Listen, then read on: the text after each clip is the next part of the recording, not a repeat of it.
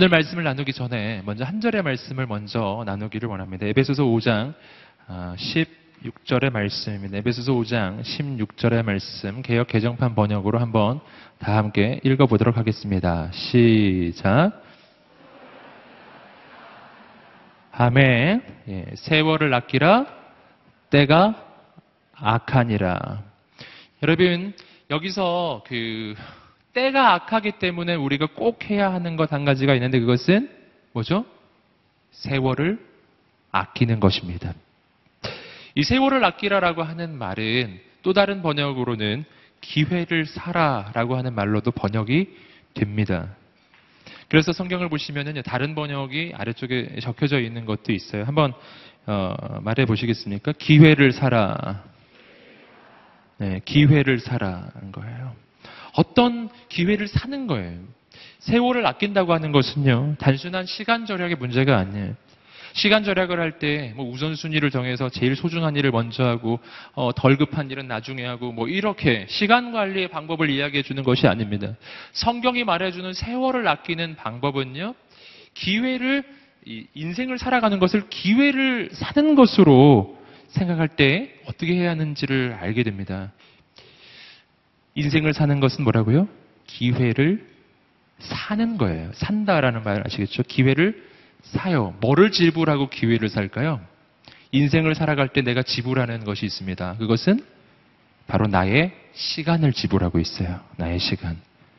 지금도 여러분은 시간을 지불하고 계십니다. 이 화요 성령 집회 여러분이 오셨죠? 오늘 여러분은 이 화요 성령 집회를 위해서 두 시간의 시간을 지불하고 계신 거예요. 오가는 시간을 합치면 어쩌면 3시간의 시간을 지불했을 수도 있습니다. 3시간의 시간을 지불해요. 그리고 뭐를 얻게 되시죠, 여러분은? 화요 성령 집회 참석할 수 있는 기회를 얻게 됩니다. 시간을 지불하고 기회를 얻게 되는 거예요. 그러므로 인생을 살아간다는 것은 언제나 기회를 사는 것입니다. 내 인생의 시간을 지불하고 기회를 사는 것입니다. 근데 이 인생을 살아가는 것에 중요한 특징이 있습니다. 그것은 뭐냐면 내 인생의 시간을 지불하는 것이 내 뜻과 내 마음대로 되는 것이 아니라 내 인생의 시간을 지불하는 것은 내 뜻과 관계없이 계속 지불되고 있다는 거예요. 여러분 오늘도 하루라는 시간을 지불하셨어요 벌써. 그 내일이 되면 내가 하고 싶지 않아도 내일이라는 그 시간을 지불하실 것입니다. 무조건 하는 거예요. 이건 계속 지불이 되는 거예요. 예. 계속 나의 시간은 지불이 되고 있기 때문에 내가 할 수 있는 일은 뭐냐면 내 시간은 지불이 되고 있으므로 이 같은 시간 안에 어떻게 해서든지 더 소중한 기회를 사는 것. 이것만 내가 할 수 있는 거예요. 여러분 화요성령 집회 오셨다면 화요성령 집회 참석하는 기회를 사신 것이고요. 이 똑같은 시간에 어떤 분은 집에서 자고 계실 거예요. 그분은 잠을 잘 수 있는 기회를 사셨어요. 또 어떤 분은 어, TV를 보고 계실 거예요. TV를 볼 수 있는 기회를 사신 거예요. 또 어떤 분은 아무것도 하지 아니하고 그냥 허공을 바라보고 있을지도 모르겠어요. 그런 분은 그러한 기회를 사신 거예요. 그러니까 비교를 해보셔야 된다는 거죠. 이 중에서 제일 제일 가치 있고 소중한 것에 것을 내가 사야 하는 것이죠. 여러분 우리의 인생의 시간은 지금도 지불되고 있습니다. 무엇을 사시겠어요?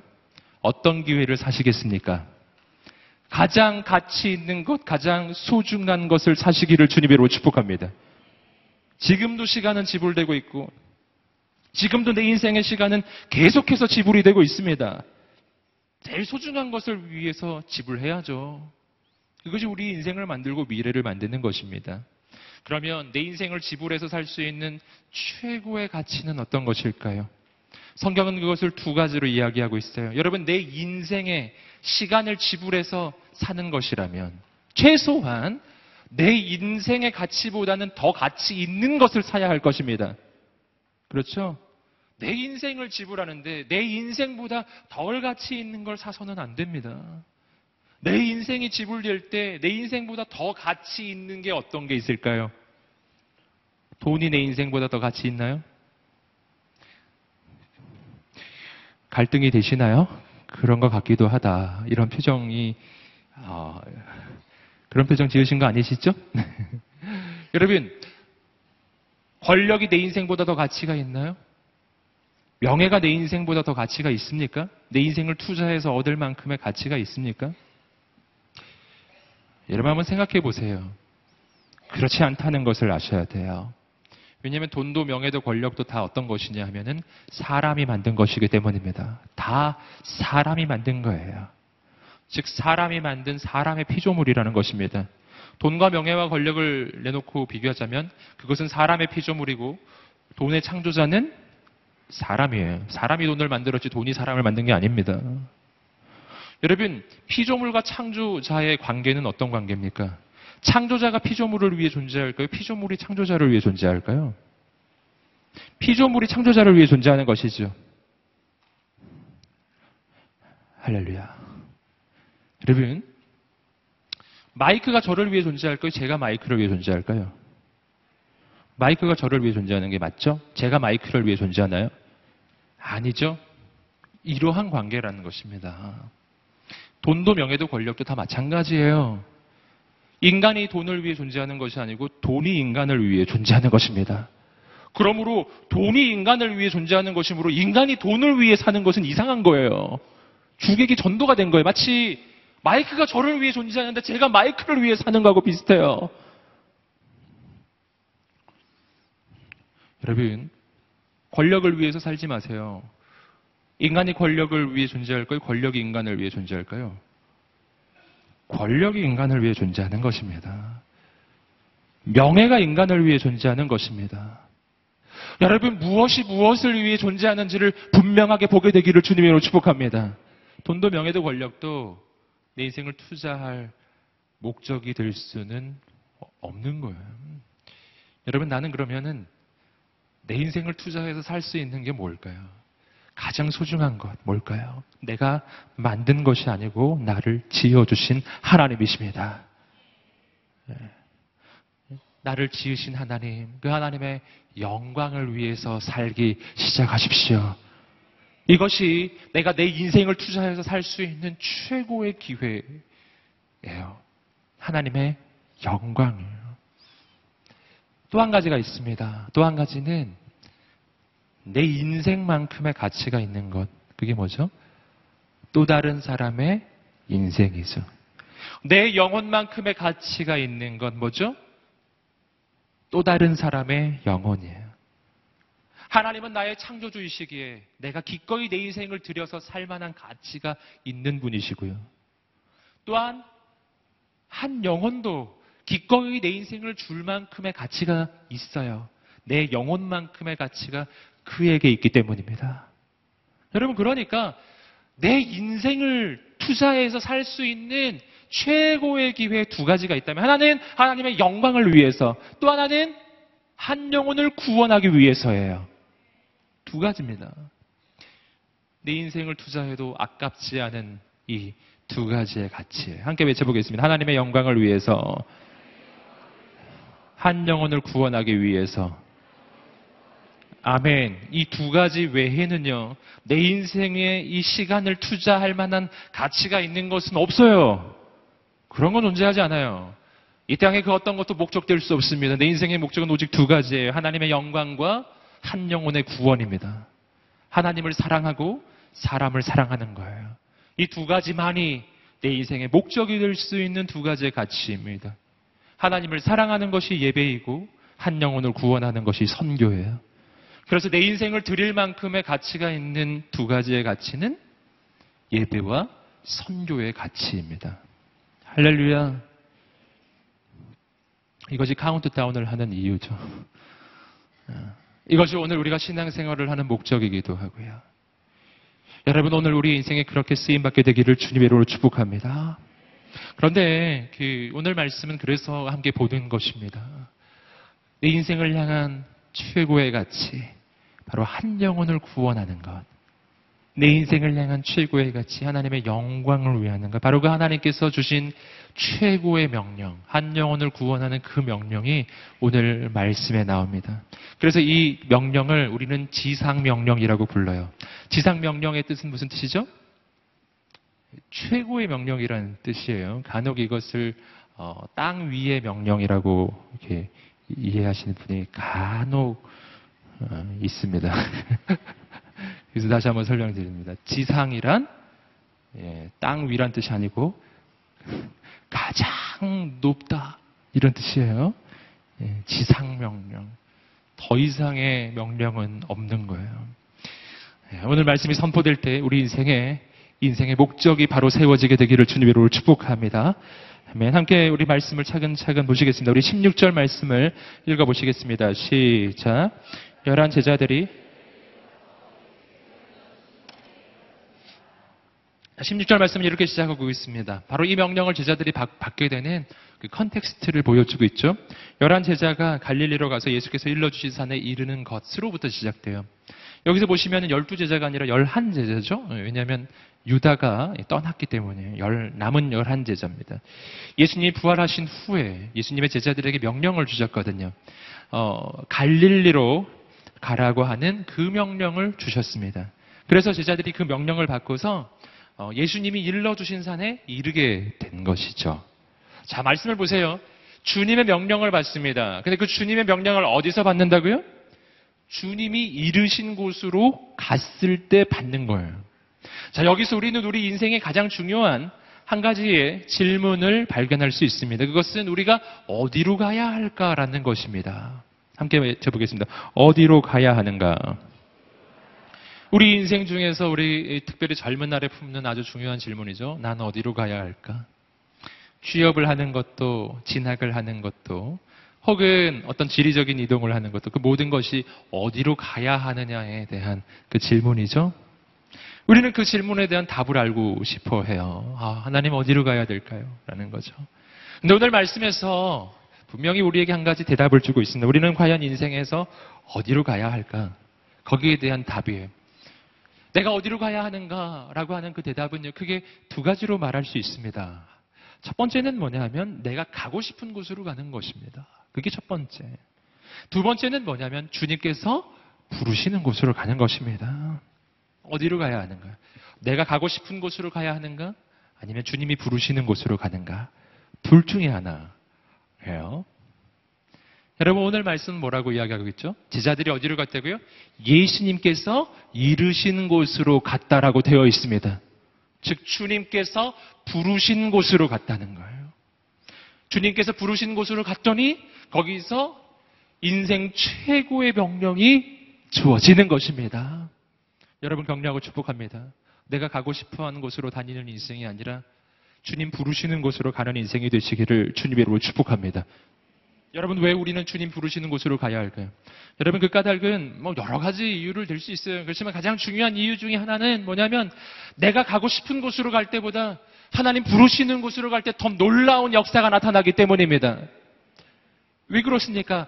내가 가고 싶은 곳으로 가면요. 내 인생은 언제나 내 인생의 한계 속에 갇히게 되어 있습니다. 내 능력의 한계 속에 갇히고 내 관점의 한계 속에 갇히게 되어 있어요. 내 재능의 한계 속에 내 건강의 한계 속에 내 인생의 한계 속에 나의 인생은 갇혀버리게 되어 있어요. 내가 가고 싶은 곳이 어디겠습니까? 다 그 한계 안에 있습니다. 한계 속에. 마치 우물 안에 있는 개구리와 같아요. 여러분, 우물 안에 있는 개구리는 어디를 가고 싶을까요? 이쪽 우물 끝에서 저쪽 우물 끝으로 가고 싶겠죠. 예. 그게 다예요. 왜냐하면 이 개구리는 우물 바깥의 세상을 본 적이 없기 때문이죠. 사람은 언제나 자기가 본 만큼을 살게 되어 있습니다. 자기가 본 만큼, 자기가 경험한 만큼을 꿈꾸어요. 그 이상은 꿈꿀 수 없습니다. 왜냐하면 본 적이 없기 때문에. 경험한 적도 없고 본 적도 없어요. 우물 안에 있는 개구리는 우물 바깥의 세상은 존재하지 않는 거예요. 그가 볼 수 있는 것은 우물 속에서 보는 하늘 뿐이에요. 그 밖에 무엇이 있는지 어떻게 알겠어요? 알지를 못하는데 어떻게 꿈꾸겠냐고요. 그러므로 그 개구리가 가지고 있는 꿈은 우물 안에 한정되어 있는 겁니다. 여러분, 우리 인생이 그럴 수 있다는 것이죠. 내가 하나님의 부르심을 따라가지 아니하고 언제나 내가 가고 싶은 곳, 내가 원하는 것만 하면서 사는 인생은 매우 자유로워 보이고 매우 어, 자기 어떤 가능성이 발현되는 것처럼 보이지만 실은 우물 속에서 놀고 있는 인생이에요. 자기 인생의 그 한계 속에서, 자기 인생의 그 우물 속에서, 내 능력의 그 우물 속에서 절대로 못 벗어나요. 거기서 왔다 갔다 하다가 인생이 끝나는 것입니다.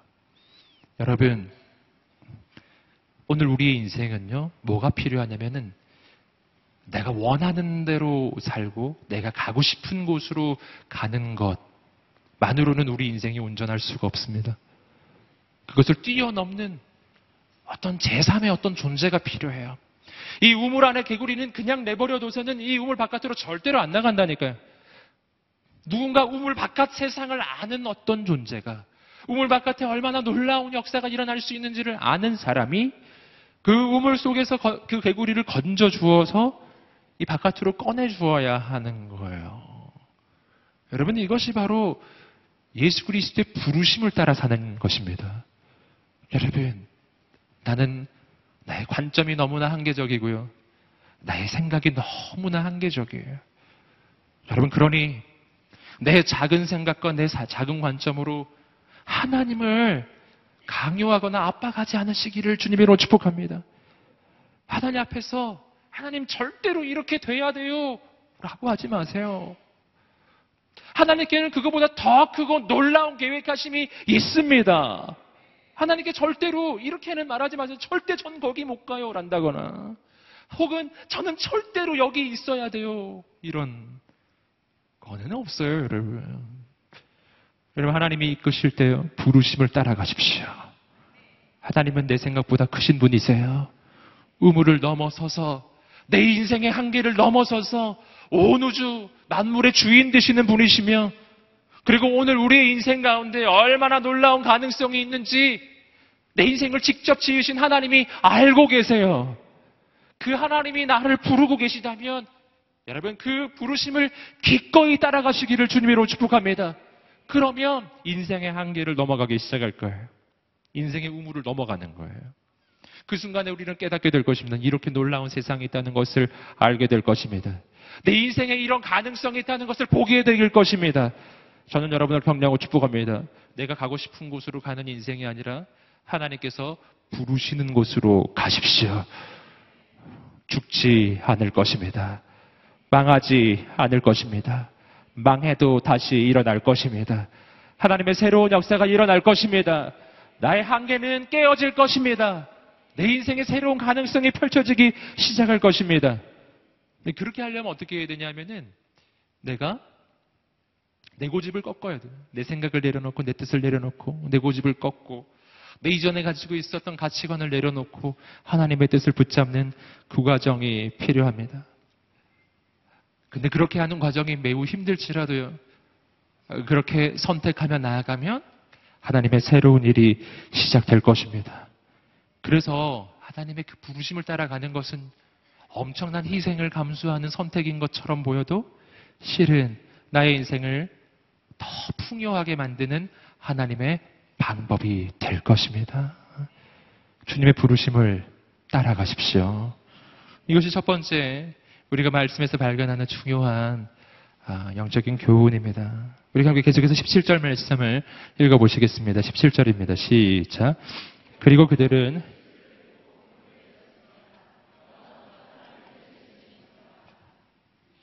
그리고 그들은 예수를 뵙고 경배드렸습니다. 여기 이것이 두 번째 메시지예요. 어, 그들은 자기가 가고 싶은 곳으로 가지 않았고요. 주님이 부르시는 곳으로 갔습니다. 그리고 거기에서 뭐를 했다고요? 예수를 뵙고 경배를 드렸습니다. 할렐루야.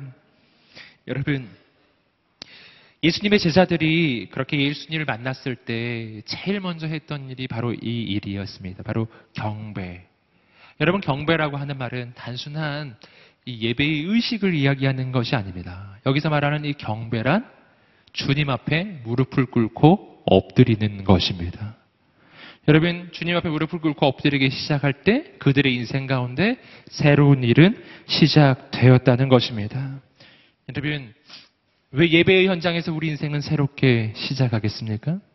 예배의 현장 가운데서 첫 번째로 이루어지는 일은 우리 인생의 목적이 이루어지는 일이에요. 우리가 함께 많이 보셨지만 다시 한번 보시겠습니다. 이사야 43장 21절의 말씀 인생의 목적입니다. 함께 읽어보겠습니다. 시작.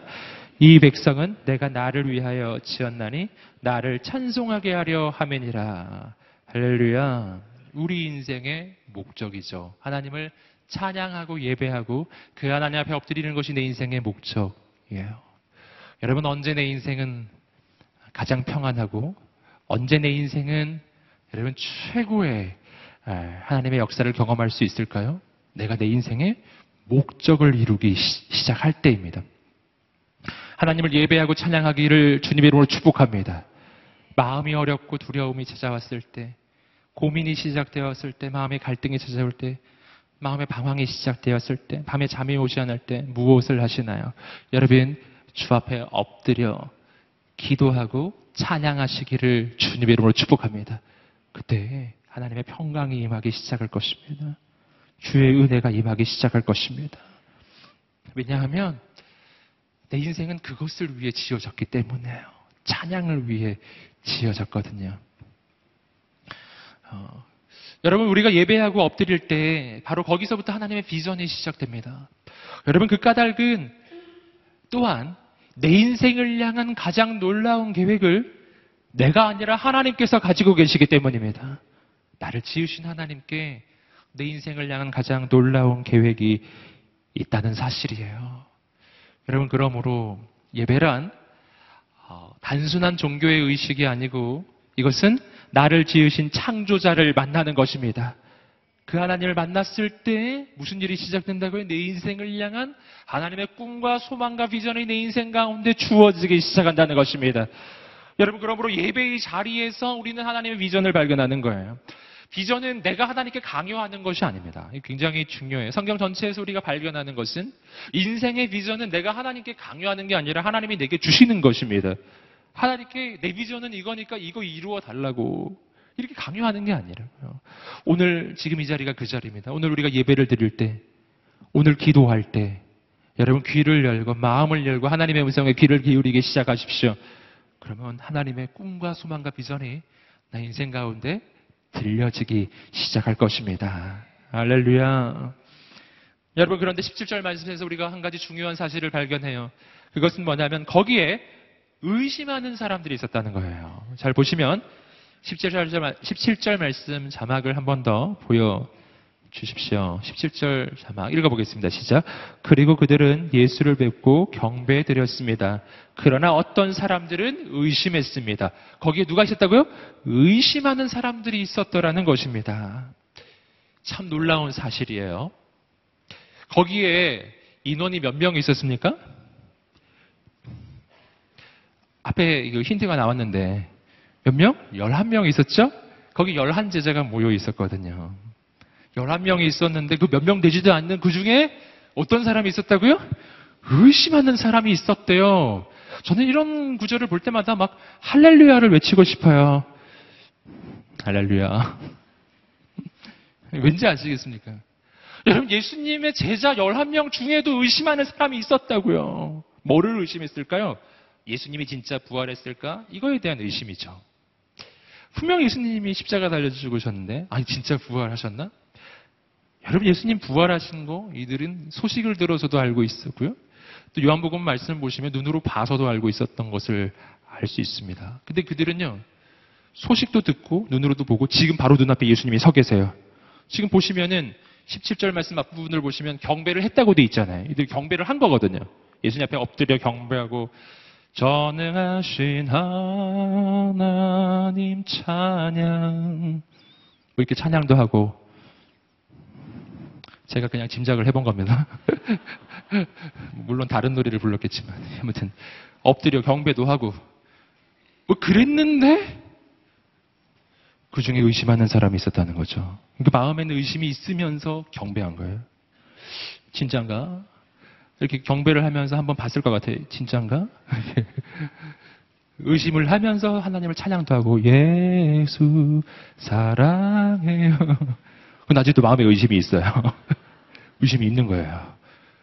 마음에 의심이 있는데 여기 또 왔어요. 저는 그게 되게 제일 놀라워요. 여기를 온 거예요, 지금. 예수님이 이르신 곳에 이들이 왔잖아요. 할렐루야. 이 올, 온, 왔는데, 오면서도 계속 마음의 의심을 가지고 있었다는 거죠. 이 진짠가? 아닌 것 같은데, 진짠가? 가도 되나? 이런 생각을 한 거예요.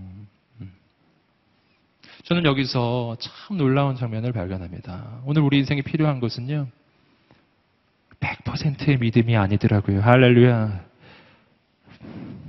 몇 퍼센트가 필요할까요? 함께 외쳐보겠습니다. 51%. 할렐루야. 예, 뭐 51% 아니라도 돼요. 50.1%도 돼요. 예, 의심하는 마음 49.9%. 그리고 믿는 마음 50.1%. 차이는 0.2% 차이지만, 그러나 그 0.2%가 영원을 가르는 차이예요. 할렐루야. 마음에 의심이 계세요? 그 의심이 50%만 넘지 않게 하세요. 그러면 돼요. 한번 가슴에 손을 얹고 말해보겠습니다. 의심이 있어도 괜찮다. 50%만 넘지 않으면 된다. 할렐루야. 얼만큼의 믿음이 필요하냐 하면 여기 올 만큼의 믿음이에요. 여러분에게는 믿음이 있는 거예요. 오셨잖아요. 예, 50.1%의 믿음이죠. 예. 그러니까 하나님을 믿는 쪽으로 0.1%만 더 기우시면 돼요. 그 의심이 아직도 있지만 그 의심 품고 오십시오. 그냥 오시라고요. 오늘 말씀처럼 예수님의 제자들 의심이 있었지만 주님 부르시는 곳으로 그냥 갔잖아요. 그리고 마음에 의심이 있었지만 일단 경배를 하고 보지 않습니까? 음. 어떤 사람은 이런 사람이 있더라고요. 제 마음에 의심이 있고 제 마음에 아직도 이렇게 믿음이 충분하지 않은데 저는 이 온전하지 않은 마음으로는 하나님께 갈 수가 없습니다. 당분간 교회 안 나가도록 하겠습니다. 제 믿음이 온전해지면 교회 오겠습니다. 이렇게 말씀하시는 분인데 그걸 뭐라고 가르쳐 말하냐면 어불성설이라고 말하는. 말은 말인데 말이 되지가 않는 소리. 온전해지면 오다니요. 네. 와야 온전해지죠. 네, 전에도 한번 예를 들었지만 마치 목욕탕에 오는 사람이 제가 때 좀 빼고 좀 몸을 깨끗이 하고 목욕탕에 가겠습니다. 이렇게 하는 거하고 비슷한 거고요. 병든 사람이 아유 이렇게 병 많이 들어가지고 의사 선생님 볼 낯이 없습니다. 진짜 아, 이, 이 만신창의 몸으로 어떻게 의사 선생님을 뵀나요? 좀 고쳐서 가야죠. 예, 제가 할 건 제가 해야 하지 않겠습니까? 뭐 이렇게 말하는 거하고 되게 비슷한 겁니다. 예. 여러분, 나는 의심이 없기 때문에 하나님 앞으로 오는 것이 아닙니다. 반대예요. 나 의심이 있어서 오는 것입니다. 의심이 있기 때문에 화요 성령 집회 온 것입니다. 주 앞에 나아오세요. 그래야 주님께서 그 의심을 믿음으로 바꿔주시지요. 할렐루야. 병이 없어서 병원에 가는 게 아니라 병이 있어서 병원에 가는 거예요. 그래야 병을 고치죠. 여러분, 의심이 없어서 제자들이 온 게 아니에요. 의심이 있지만 가는 것입니다. 아직 연약하지만 가는 것입니다. 아직 부족하지만 주 앞에 엎드리는 거예요. 아직 연약하지만 하나님을 예배하는 것입니다. 아직도 마음엔 불안함이 있어요. 그래도 하나님을 찬양하는 것입니다. 할렐루야! 그래도 하나님을 예배하는 것입니다. 그러면 주께서 여러분의 마음에 의심을 걷어주시고, 주께서 여러분의 마음에서 불안함을 걷어주시고, 주께서 여러분의 마음에 믿음을 심어 주실 것입니다. 아멘. 여러분, 오늘 이 밤이 그러한 밤이 될 것입니다. 할렐루야. 예, 꼭 오십시오. 마음에 어려움이 있을 때 더 오십시오. 하나님이 의심스러울 때 더 오십시오. 내 인생이 힘들고 어려워서 도저히 하나님을 볼 낯이 없어도 바로 그때가 더 죽게 나올 때 주님께서 역사하실 것입니다. 그리고 더 놀라운 사실이 있어요. 더 놀라운 사실은 이렇게 의심하고 있었다는 이 사실을 주님이 알매도 불구하고 주님께서는 그들에게 지상 최고의 명령, 지상 명령을 주셨다는 것입니다. 주님은 사람을 가리지 않았어요. 분명 17절 말씀에서 어떤 사람은 의심했다고 되어 있습니다. 그러나 18절 말씀에서 예수님이 다가오셔서 해주신 말씀은 이런 말씀은 아니었어요. 이 중에 의심하는 사람이 있도다. 의심하는 사람, 열회. 여러분, 이렇게 예수님 말씀하셨나요? 그렇게 말씀하지 않으셨어요. 예수님은 그냥 주님의 가장 놀라운 명령을 그들 모두에게 주셨습니다. 믿음이 있는 사람에도 주셨고, 믿음이 없는 사람에게도 주셨고, 예수 그리스도를 향한 확신이 있는 사람에게도 주셨고, 여전히 마음에 의심이 있는 사람에게도, 놀랍게도, 그들에게도 하나님께서는 최고의 명령을 주셨다는 사실입니다. 단 한 명도 남김없이 주님의 명령은 주어졌고요. 그리고 정말 놀라운 사실은 그 명령을 받은 모든 제자들은 주님을 위해 인생을 바쳤다는 것입니다. 분명 편차가 있었거든요. 오늘 말씀을 보시면 11명이 다 운전하지 않았다니까요. 어떤 사람은 운전하지만 아닌 사람도 있었는데 우리가 이 11명의 제자들의 인생의 미래를 아시잖아요. 모두 다 주님을 위해서 순교했고요. 어, 그리고 사도 요한은 그 반모섬에서 유배의 지에서 그의 인생을 마치지 않습니까? 한 명도 빠짐없이 모두 다 자기의 생명을 예수 그리스도를 위해 바쳤습니다. 시작은 달랐어요. 어떤 사람은 의심이 있었다니까요. 그러나 의심이 있는 그들도 나중에는 다 달라집니다. 완전히 바뀝니다, 여러분. 여러분 격려하고 축복합니다. 모든 것이 바뀔 것입니다. 함께 외쳐보겠습니다. 모든 것이 바뀌리라. 아멘. 할렐루야. 옆 사람에게 선포해 주시겠습니다. 의심이 있어도 용기를 내십시오. 아멘. 예. 우리가 하나님 앞에 쓰임 받기 위해서 필요한 것은요. 굉장한 믿음이 아니에요. 예수님 말씀하셨죠? 너희에게 겨자씨 하나할 만한 믿음만 있으면 할렐루야. 그러면 이 산을 명하여 저 바다로 던지우라 하여도 그렇게 될 것이다. 얼만큼의 믿음? 겨자씨 하나할 만큼의 믿음. 겨자씨 하나할 만큼의 믿음. 그 믿음이 모든 것을 뒤집을 것입니다. 예. 그러니 오늘 내가 가지고 있는 의심을 집중하지 마시고 내가 가지고 있는 이 겨자씨 하나할 만한 믿음을 바라보세요. 엘리야가 기도할 때 저 바다 끝에 손바닥만한 믿음, 어, 구름이 구름이 나타났어요. 3년 동안 비가 오지 않았었던 때죠. 그러나 간절히 하나님 앞에 기도하고 저 바다 끝에 손바닥만한 믿음, 아, 저 다시 한번 믿음이 아니라 손바닥만한 뭐라고요? 구름, 구름이 나타났을 때 엘리야는 이렇게 말했던 것이죠. 왕이시여 빨리 피하소서 큰 비가 몰려오고 있습니다. 할렐루야. 이런 걸 믿음이라고 하는 겁니다. 여러분. 여러분 오늘 우리에게 믿음이 있게 되기를 주님으로 축복합니다. 믿음은 크게 시작하지 않아요. 아주 조그맣게 시작하는 것입니다. 근데 그 조그만 것이 모든 것을 뒤집는 것입니다. 여러분, 예수님께서 그들에게 말씀하기 시작하셨어요. 함께 18절 말씀을 읽어보겠습니다. 시작. 그때 예수께서 다가오셔서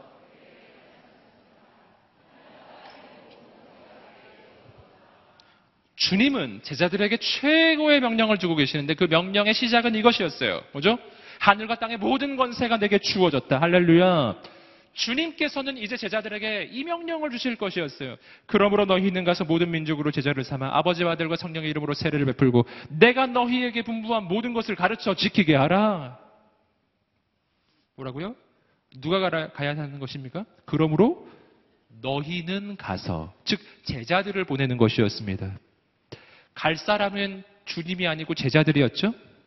그러나 그 명령을 주시기 전에 주님께서 설명을 한 대상이 있어요. 누구에 대해 설명하셨나요? 제자들에 대해 설명하셨습니까? 아니면 주님에 대해 설명하셨습니까? 주님에 대해 설명하셨어요. 뭐라고 설명하시죠? 하늘과 땅의 모든 권세가 나에게 주어졌다. 사실 논리적으로는 앞, 앞과 뒤가 잘 안 맞는 걸 아실 수 있으십니다. 하늘과 땅의 모든 권세가 나에게 주어졌다. 그러므로 내가 가겠다. 이, 이게 말이 되는 소리죠. 그게 말이 되는 소리잖아요. 그죠? 예. 아니면 반대로 얘기하든죠. 하늘과 땅의 모든 권세가 너희에게 주어졌다. 그러므로 너희가 가라. 이렇게 말씀하셨으면 말이 되고. 아니면 예수님이 자신에 대해 설명하시고 자신이 가셔면 말이 되는 소리지만 이 말씀을 잘 보시면 이렇게 돼 있어요. 하늘과 땅의 모든 권세가 내게 주었다. 그러므로 네가 가라. 이런 뜻이잖아요, 지금. 그러므로 네가 가라. 땅 끝까지. 이 아프가디가 어떻게 연결이 되는 겁니까? 연결이 되죠. 어떻게 연결이 되는 것이죠? 이것은 나를 보내시는 분이 어떤 분이신가에 대한 설명이에요. 주님은 온 우주에서 가장 위대하신 분이십니다. 하늘과 땅의 모든 권세를 가지신 분이십니다. 하늘과 땅의 모든 권세 가운데 가장 탁월하신 분이십니다. 그리고 우리는 누구라고요? 그분의 보냄받은 사람이란 뜻이에요. 할렐루야. 온 우주에서 가장 권위 있으신 분으로부터 우리가 보냄을 받은 것입니다.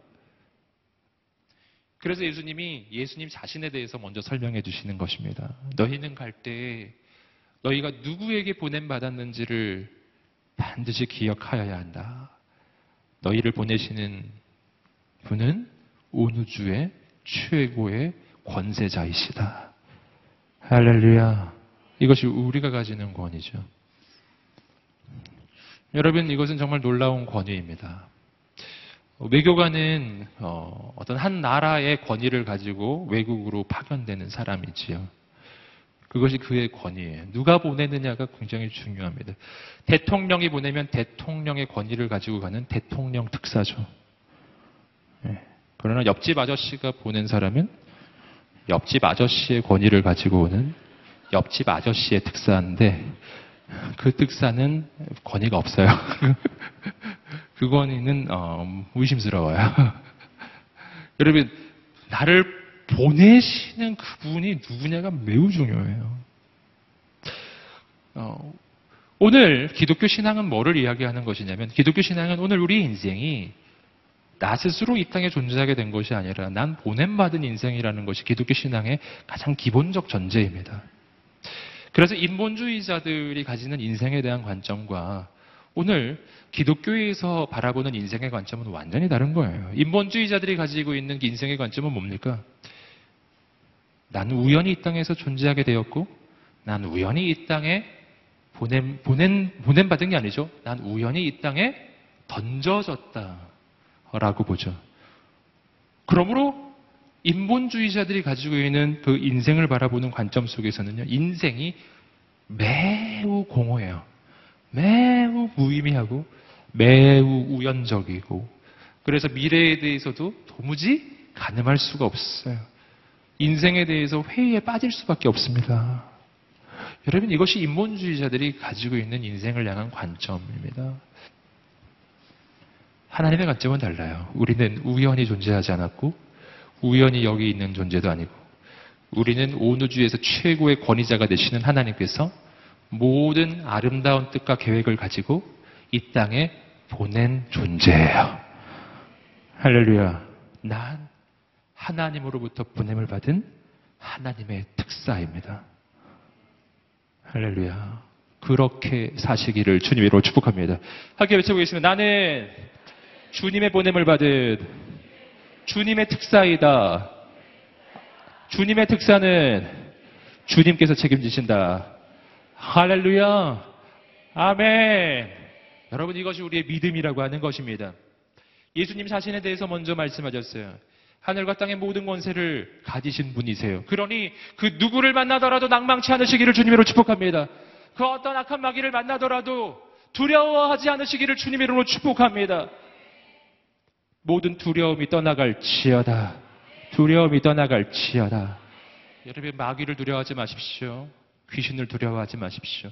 여러분 은근히 우리의 인생에는요 영적 존재에 대한 두려움이 있어요. 마귀에 대해서 귀신에 대해서 우리 집안에 어떤 저주가 흘러 내려오지 않는가라는 생각에 사로잡힌 인생이 있더라고요. 여러분 예수 안에서 모든 저주가 끊어졌습니다. 마귀와 권, 마귀가 귀신이 능력이 없는 건 아니죠. 능력이 있긴 하죠. 그러나 여러분 그 어떤 어떤 마귀도 그 어떤 귀신도 하나님의 자녀를 흔들 수는 없어요. 우리 아버지는 오두주의 주인이시기 때문입니다. 그분은 아니 계신 곳이 없으신 무소부재하신 분이세요. 여기에도 계신 분이세요. 이런 게 하나님이 내 인생을 붙잡고 계십니다. 그 어떤 악한 마귀도 내 인생을 흔들 수는 없는 것입니다. 나를 보내시는 예수 그리스도는 온 우주에서 가장 위대하신 분이십니다. 누구도 그분 앞에 설 수 없어요. 누가 전능하신 하나님 앞에 서겠습니까? 오늘 우리 인생 가운데 두려움이 떠나가기를 주님으로 축복합니다. 그래서 예수님이 먼저 말씀해 주시는 거예요. 예수님에 대해서. 그리고 명령을 주십니다. 함께 19절과 20절 말씀을 읽어보시겠습니다. 시작.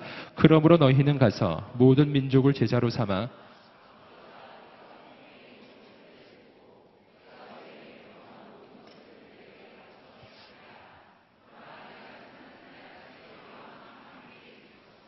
아멘. 그러므로 너희는 가서 여러분 이 명령은 가라라고 하는 명령으로 시작이 되고 있습니다. 가라. 움직여라. 여러분 하나님의 사람은 가는 사람을 하나님의 사람은 머물지 않아요. 갑니다. 그러므로 너희는 가서 어디로 모든 민족을 제자로 삼아 여러분 모든 민족을 향해서 특별히 어디로 복음이 없는 곳으로 함께 제목이있습니다 복음이 없는 곳으로 생명이 필요한 곳으로 도움이 필요한 곳으로 음, 주님께서 우리를 보내시는 것입니다. 아멘. 그렇게 보내시는 거예요. 주님은 우리를 보내십니다. 그래서 가라라고 명령하시고요. 성경 말씀을 보시면 모든 하나님의 사람이 가지고 있는 공통된 특징이 있어요. 그것이 간다라고 하는 특징이 있습니다. 간다. 하나님의 사람은 항상 움직입니다. 그리고 그가 가는 곳곳마다 생명의 역사, 구원의 역사, 기적의 역사가 나타나기 시작해요. 어, 이것은 바로 아브라함을 향한 부르심이기도 합니다. 아브라함에게 이렇게 이야기하시죠. 어, 너는 너의 본토 친척 아비 집을 떠나 내가 내게 지시할 땅으로 가라. 내가 너로 큰 민족을 이루고 내 이름을 창대하게 하리니 너는 복이 될지라. 아멘. 너는 뭐가 될지라? 복이 될지라. 너가 바로 복덩어리가 될 것이다. 너를 축복하는 자에게는 내가 복을 내리고 너를 저주하는 자에게 내가 저주하리니 땅의 모든 족속이 너를 인하여 복을 얻을 것이니라. 왜냐하면 너가 복덩어리이기 때문이다. 여러분 하나님께서 아브라함을 보내고 계세요. 아브라함이 알 수 없는 새로운 땅으로 보내고 계세요. 무엇으로? 복덩어리로 보내시는 거예요. 이것이 가야 하는 이유입니다. 왜냐하면 당신이 하나님의 복덩어리이기 때문입니다. 오래간만에 옆 사람에게 말해주겠습니다. 당신은 하나님의 복덩어리입니다. 아멘. 당신은 하나님의 복덩어리. 한번 자기에게도 축복해 주시겠어요? 나는 하나님의 복덩어리입니다. 아멘. 그래서 당신을 만나면 복을 받는 거예요. 아멘. 예, 그래서 우리가 서로 만나면 즐거운 것이죠. 왜냐하면 복덩어리끼리 만나서 그래요. 네. 그래서 그 많이 만나십시오. 많이 만나셔야 돼요. 그러면 내가 복덩어리니까 나 때문에 상대가 복을 받은 거거든요. 복을 받은 거예요. 어, 상대는 복덩어리이기 때문에 내가 그를 만나면 그 때문에 내가 복을 받은 거예요. 복이 넘쳐 흘러요. 그래서 화요 성령 집회 오시면 복이 넘쳐요. 예, 복덩어리가 굉장히 많이 있거든요. 그래서 가야 한다라는 것이죠. 하나님이 아브라함을 보내시는 이유가 그거거든요. 아브라함이 복덩어리이기 때문에 복이 필요한 세상에 이 복덩어리를 보내시는 것입니다. 너희는 가라. 복 받아야 할 이 세상에 내가 복을 주길 원하는데 너가 바로 복덩어리란다. 여러분은 그런 인생입니다. 이것을 믿으시기를 주님으로 축복합니다. 우리가 그렇게 보냄을 받아서 뭐를 한다고요? 말씀을 보시면 그러므로 너희는 가서 모든 민족을 제자로 삼아 제자 삼는 사역입니다. 이것이 전체를 요약하는 표현이에요. 가서 제자를 삼으라. 그 제자 삼는다는 것을 두 가지로 나누어 표현됩니다. 첫 번째는 뭐냐면 아버지와 아들과 성령의 이름으로 세례를 주고라고 하는 이 명령으로 표현되는 복음의 전파예요. 자, 제자 삼는 사역은 두 가지로 이루어지는 거예요. 제자 삼는 사역은 첫 번째 복음 전파. 두 번째는 20절에 나오는 말씀입니다. 내가 너희에게 명령한 모든 것을 그들에게 가르쳐 지키게 하라. 이것은 말씀 양육입니다. 복음 전파와 말씀 양육. 이 두 가지가 합쳐지면 제자 삼는 사역이 되는 것입니다. 함께 외쳐보겠습니다. 복음 전파와 말씀 양육. 아멘. 이 두 가지가 바로 오늘 우리가 해야 되는 두 가지. 복음을 전하고 말씀으로 양육하는 것입니다. 어, 복음을 전하는 것을 오늘 말씀은 이렇게 표현하고 있습니다. 아버지와 아들과 성령의 이름으로 세례를 베푸는 것으로. 여러분 세례를 베푼다는 것이 무엇을 의미합니까? 세례를 받는 것은 언제나 뭘 의미하냐면은 과거가 죽고 난 하나님의 자녀로 다시 태어나는 것을 의미해요. 세례. 지금 교회에서 하는 그 세례, 우리 장로교 세례가 물을 머리에 뿌리는 형태이지 않습니까? 그런데 이것은 사실 성경의 원형을 보면 예수님이 받으신 세례, 요단강에 그 물에 잠기는 세례.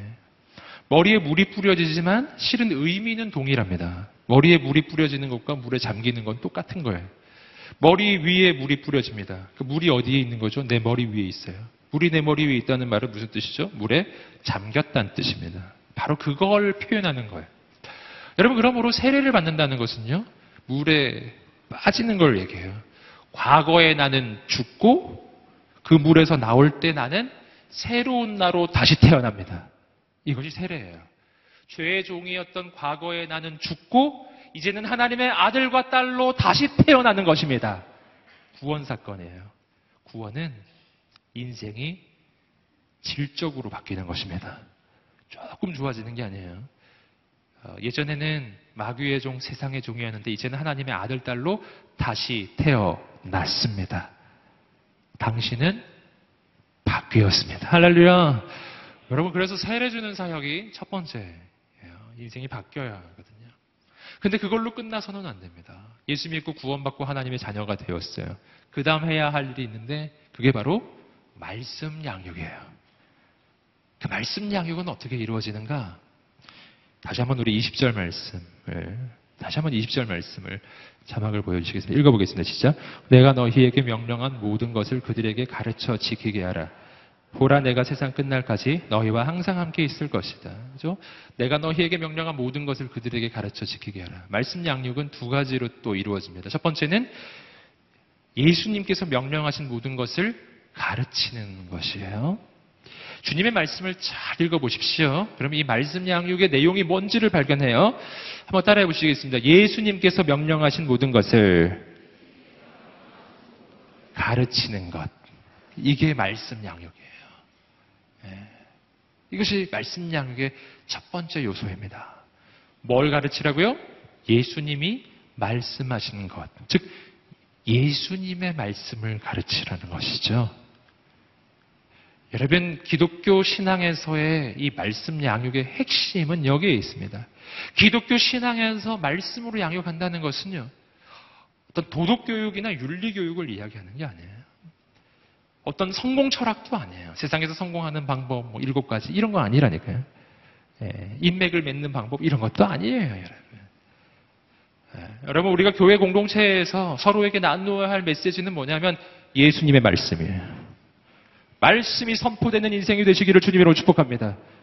교회 공동체에서 가르쳐줘야 하는 것은 바로 그거예요. 하나님의 말씀이 가르쳐져야 한다는 것입니다. 왠지 아시겠어요? 오늘 정말 많은 경우에 안타깝게도 하나님의 말씀이 아니라 도덕 철학이, 하나님의 말씀이 아니라 성공 철학이, 하나님의 말씀이 아니라 사회 윤리가 이상하게 그런 것이 마치 말씀을 공부하는 것 같은 느낌을 줄 때가 있습니다. 여러분, 그렇지 않습니다. 주님 말씀하셨어요. 내가 너희에게 분부한 모든 것을 가르치라. 예수님의 말씀을 가르치라. 여러분, 왜냐하면 오늘 아모스 8장 11절 말씀을 보시면 아모스 8장 11절 말씀 우리 자막을 통해서 한번 보시겠습니다. 아모스 8장 11절입니다. 시작. 주 여호와의 말씀이니라.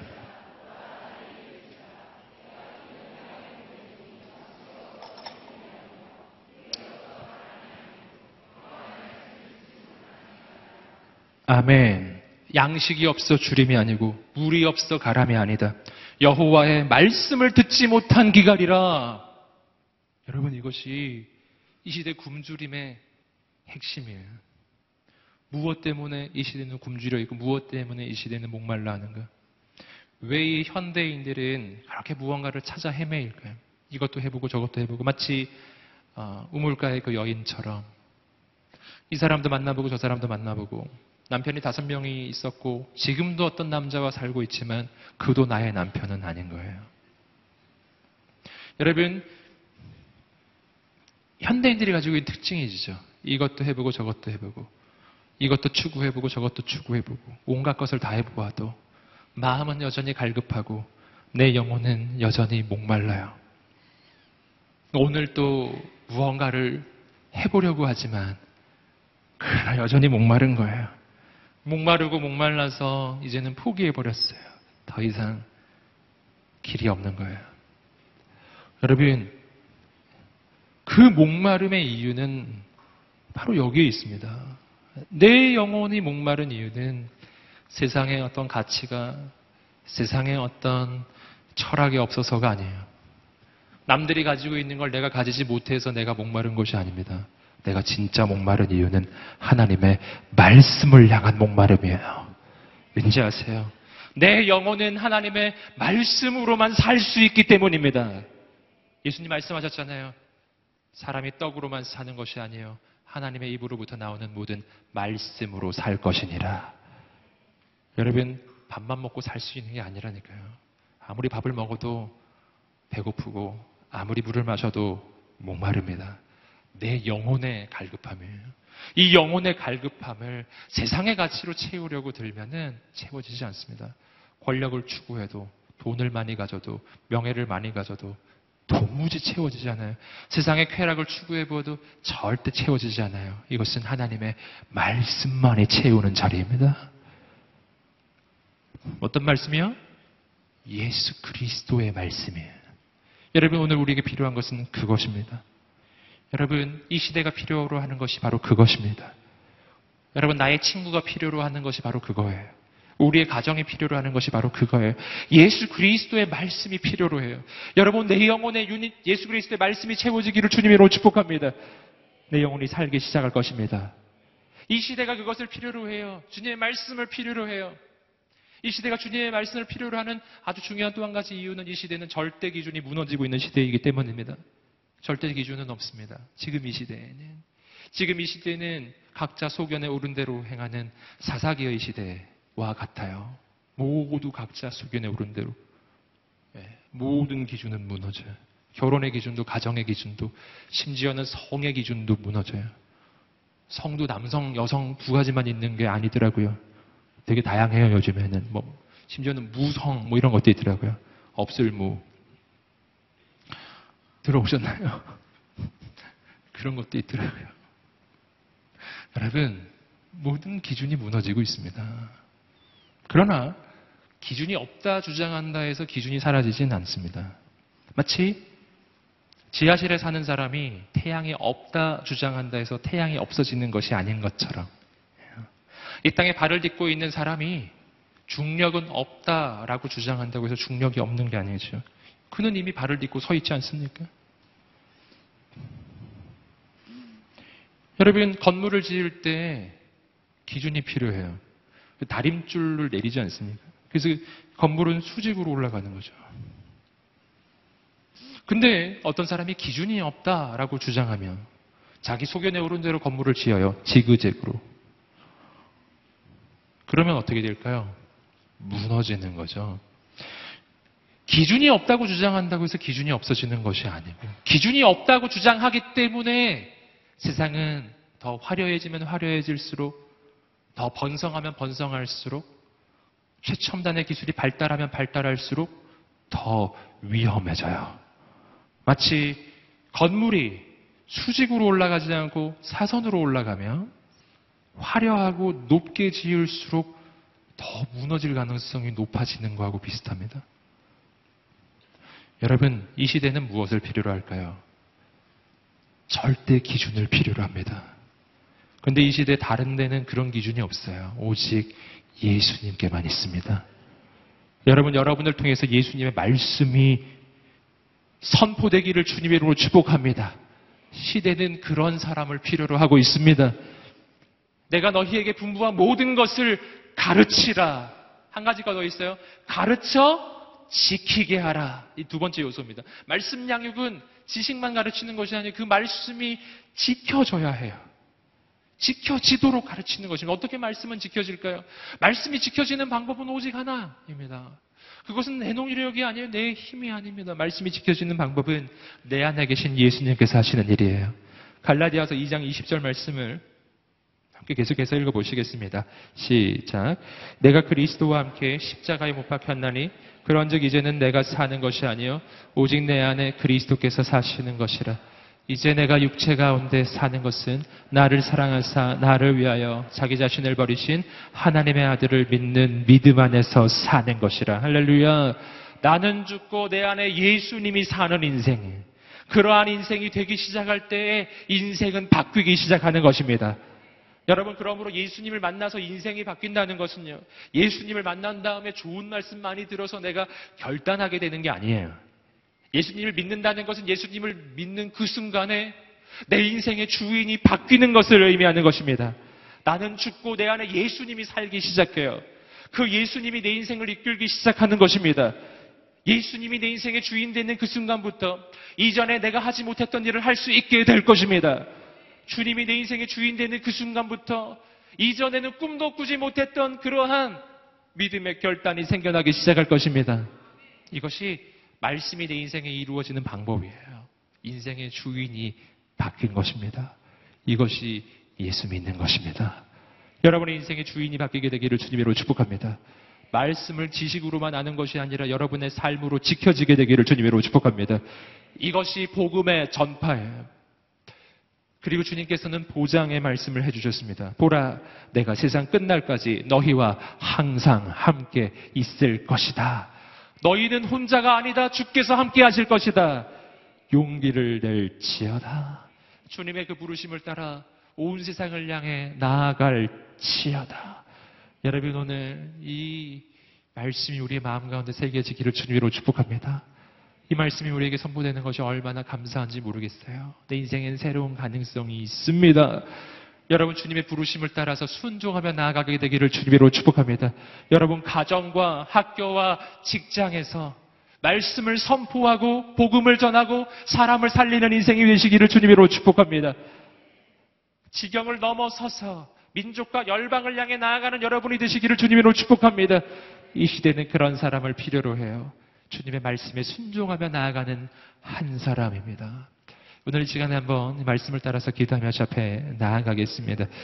아, 할렐루야. 오늘 어, 아주 오랫동안 기도하진 않을 거예요. 이 시간에 우리가 또 여러 가지 모임으로 그, 어, 기회를 좀 드리기 위해서 어, 6월 한 달은 하야선년 집회 시간을 평소보다 조금 빨리 마치고자 하고 있습니다. 그래서 기도를 할 때 전심으로 온 마음 다해서 함께 했으면 좋겠습니다. 이 시간에 우리가 함께 한번 기도하면서 주 앞에 나아갈 때 우리가 오늘 말씀을 붙잡고 한번 기도하며 나아갑시다. 하나님, 오늘 우리의 인생은 가장 놀라운 부르심 가운데 있습니다. 오늘 내가 내 뜻대로 내 마음대로 사는 인생이 아니라 하나님의 그 부르심으로 사는 인생이 되게 해주십시오. 오늘 우리는 첫 말씀 속에서 주님의 그 말씀을 보았습니다. 나는 내가 가고 싶은 곳으로 가는 인생이 될 것인가? 아니면 주님의 부르심을 따라 사는 인생이 될 것인가? 아버지여 내가 주님의 부르심을 따라가는 인생이 되게 하여 주시옵소서. 주님의 부르심을 따라가기 시작할 때 내 인생의 한계를 넘어서고 내 인생 가운데 하나님의 새 역사가 일어날 줄 믿습니다. 오늘 우리는 주님의 놀라운 명령을 받고 있습니다. 하나님의 그 명령을 이루고 이 땅 가운데 하나님의 가능성을 이루는 하나님의 사람이 되게 하여 주시옵소서. 우리 그렇게 우리 인생을 주 앞에 의탁하며 이 말씀이 이루어지는 인생이 되게 해달라고 우리 말씀을 따라 기도하며 나아갈 때 일어나셔서 기도하시고요. 옆으로도 나오셔서 기도하시고요. 무릎 꿇고도 기도하시고 우리 전심으로 주 앞에 두 손을 들고 온 마음을 다해서 인생으로 이탁하며 말씀을 붙잡고 기도하겠습니다. 주여 세워 부르짖으며 기도하겠습니다. 주여 주여 부르신 곳에서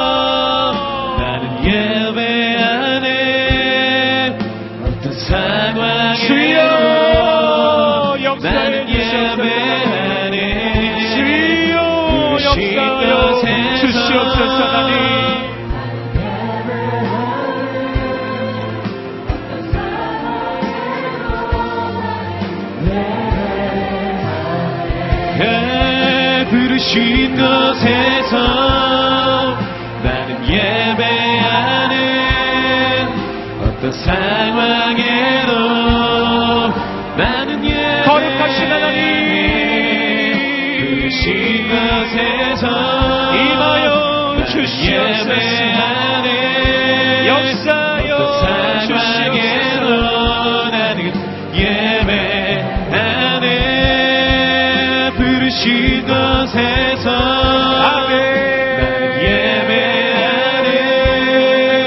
어떤 상황에도 나는 나는 주시옵소서.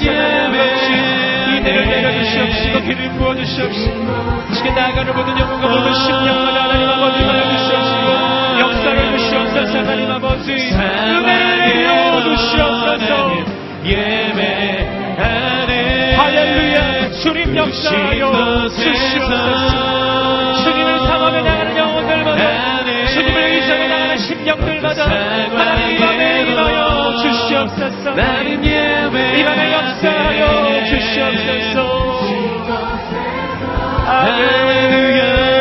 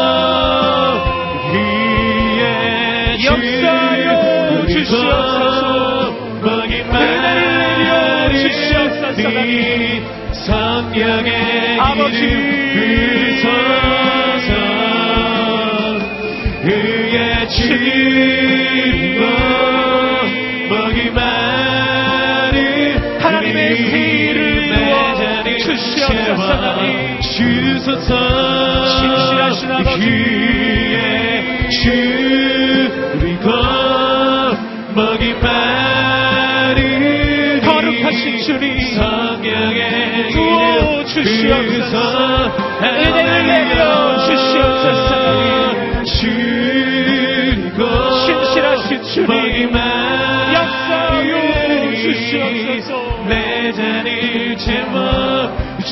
주소서 아버지. 그의 주리고 아버지. 먹이 마르니 아버지. 성령의 기름 부소서 아버지. 그의 주리고 아버지. 먹이 마르니 주여. 내 자리 채워 주소서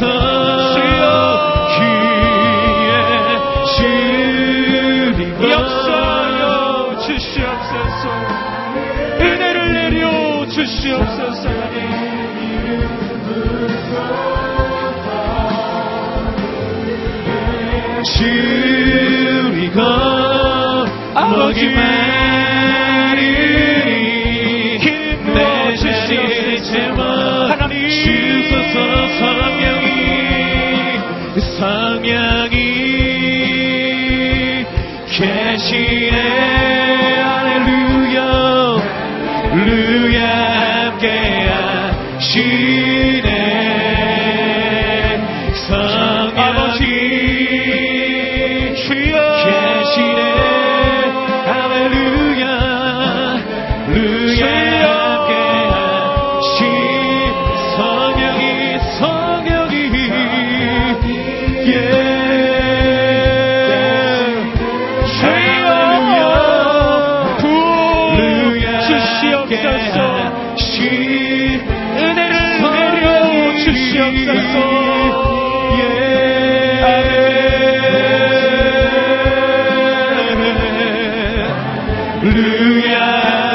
하시네 조금 길을 걸으며 밤낮 기뻐하는 것 주의 영이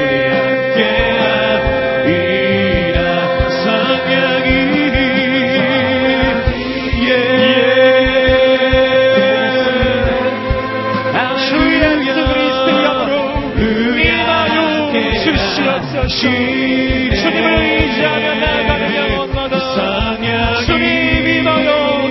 주시옵소서. 계시네 할렐루야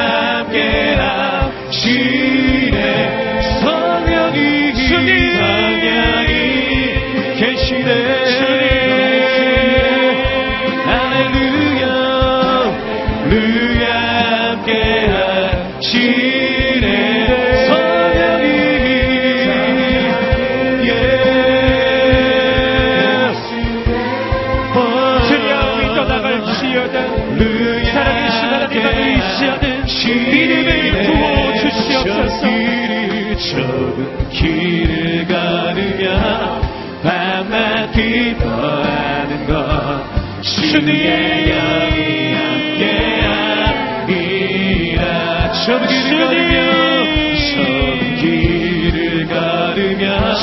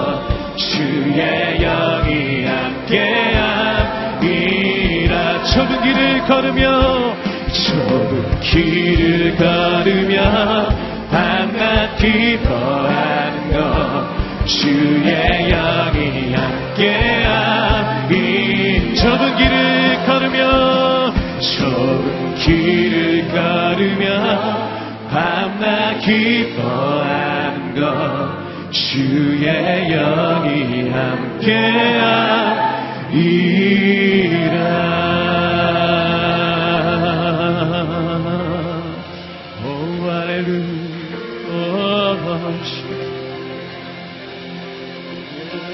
할렐루야 할렐루야, 할렐루야. 주님을 찬양합니다, 하나님. 우리 인생을 이끌어 가시는 하나님을 찬양합니다. 주의 이름을 높여드립니다, 하나님.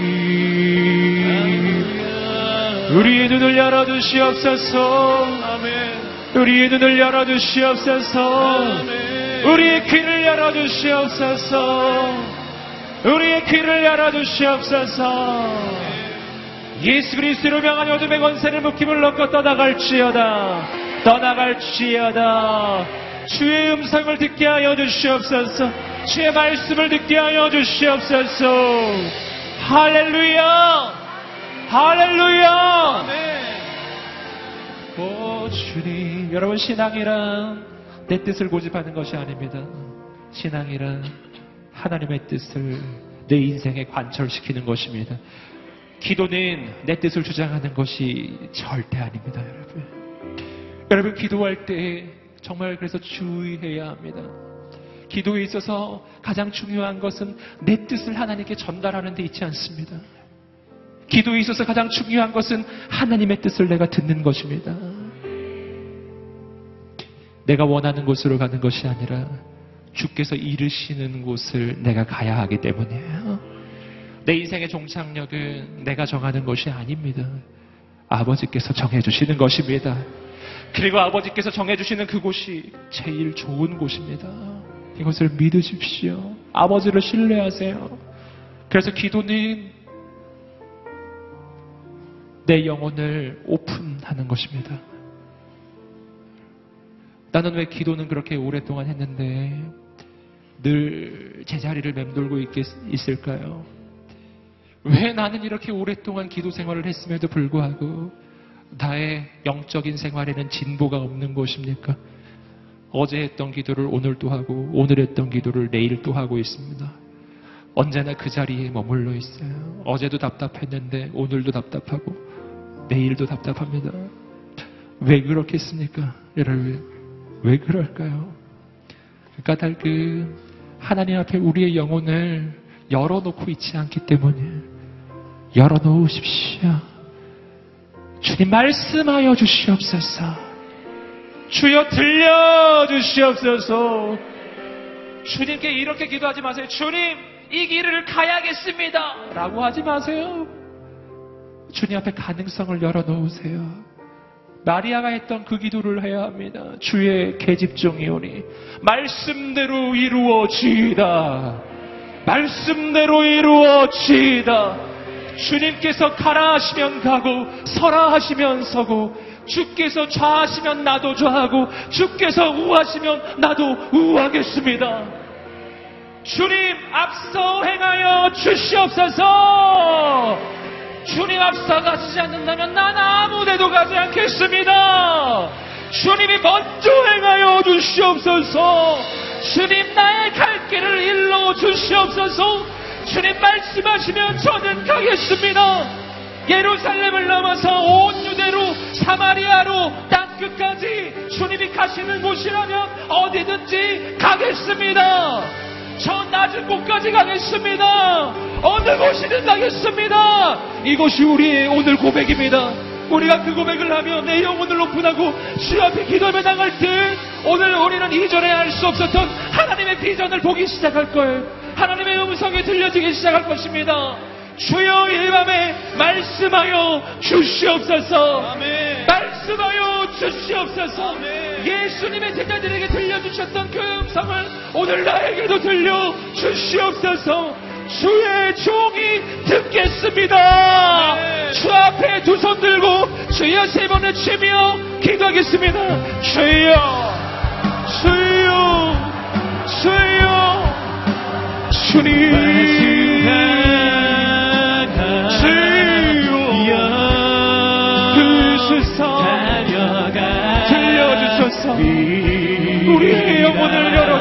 하나님 힘도 아닌 예. 주님 아버지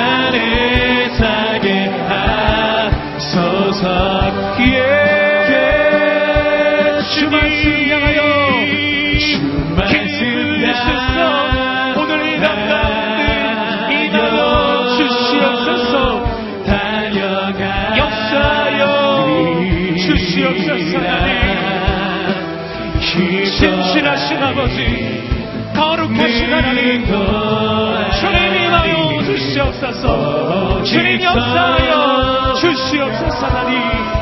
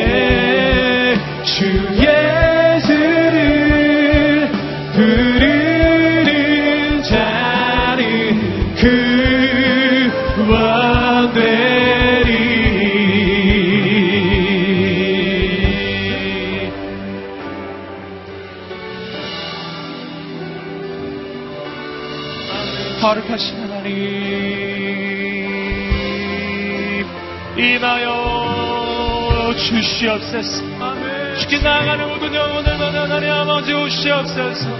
주여 그리스도 아들의 은혜를 부어주시옵시고 역사하여 주시옵소서. 죽게 나가는 모든 영혼과 모든 심령마다 하나님 아버지 은혜를 내려주시옵시고 길을 부어주시옵소서. 아버지 믿음을 주시옵소서. 용기를 주시옵소서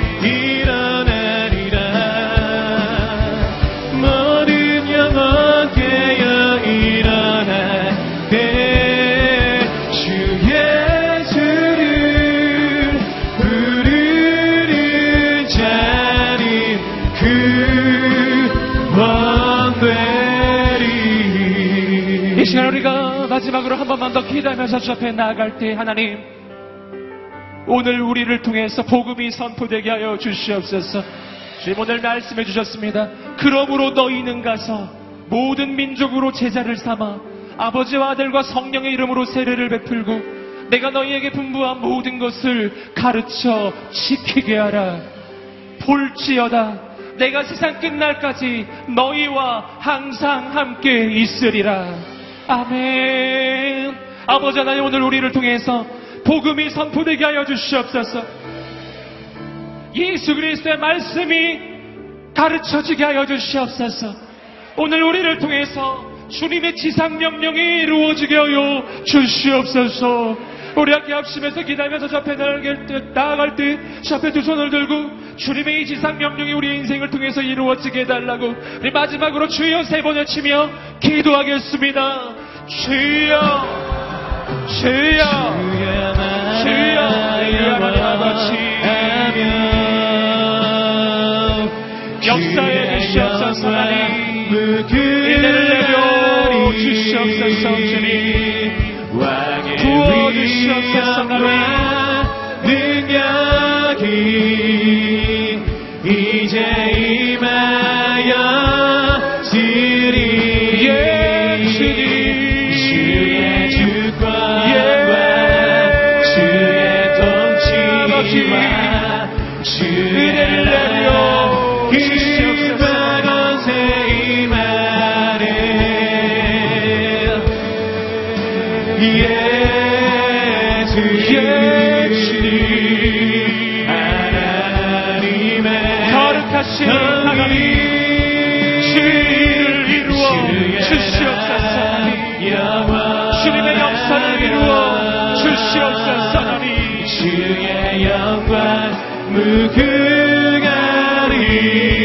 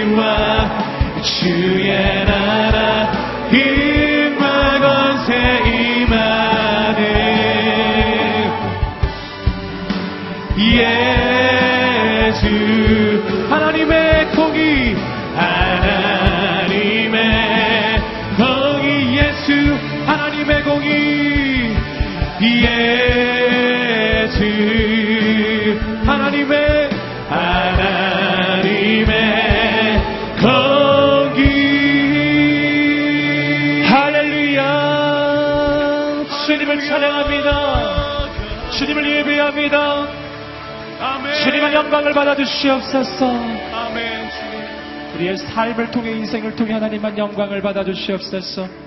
주님을 찬양합니다 하나님. 아버지 하나님 나는 작고 부족하나 나를 보내시는 하나님은 크고 위대하십니다. 나의 생각보다 더 크고 놀랍게 나를 인도하시는 하나님. 아버지 나의 작은 이 한계 속에 나를 가두어 놓는 이 나의 작은 연약함을 깨워 주십시오 한계가 깨어질 지어다. 주 앞에 나의 모든 고집이 깨어질 지어다. 주 앞에 나의 인생을 열어놓습니다, 주님. 주님 나를 인도하여 주시옵소서. 내가 알지 못하는 그 땅으로 내가 알 수 없는 내 인생의 가능성을 향하여 아버지 나를 인도하여 주시옵소서. 내 눈을 열어 주십시오. 내 인생의 이 우물을 벗어나서 하나님의 광활한 그 지평선 끝을 보게 해 주십시오. 아버지 놀라운 하나님의 영광을 보게 하여 주시옵소서. 아버지 하나님 이루어 가실 일을 기대합니다. 나를 통해 하나님 영광을 받으시며 한 영혼이 살아나는 놀라운 역사가 있게 하여 주시옵소서. 지금은 우리 주 예수 그리스도의 은혜와 하나님의 사랑과 성령의 교통하심이 오늘 주님의 가장 높으신 그 명령을 받아 그 앞에 순종하기로 결단하는 모든 하나님의 사람들 머리 위에 민족과 열방과 모든 성교사님들 머리 위에 지금부터 영원까지 함께 하시기를 간절히 축원하옵나이다. 아멘. 살아계신 하나님께 감사하여 찬양의 박수를 올려드리시겠습니다. 주님을 찬양합니다. 아멘.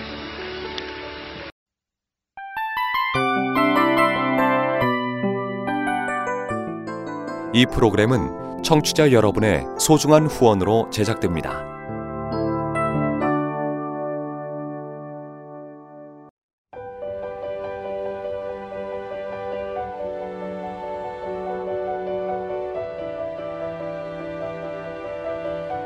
세상에는 수많은 교회들이 있지만 더 깊이 있는 말씀 강해를 찾기 위해 크기로만 교회를 선정하지 않습니다.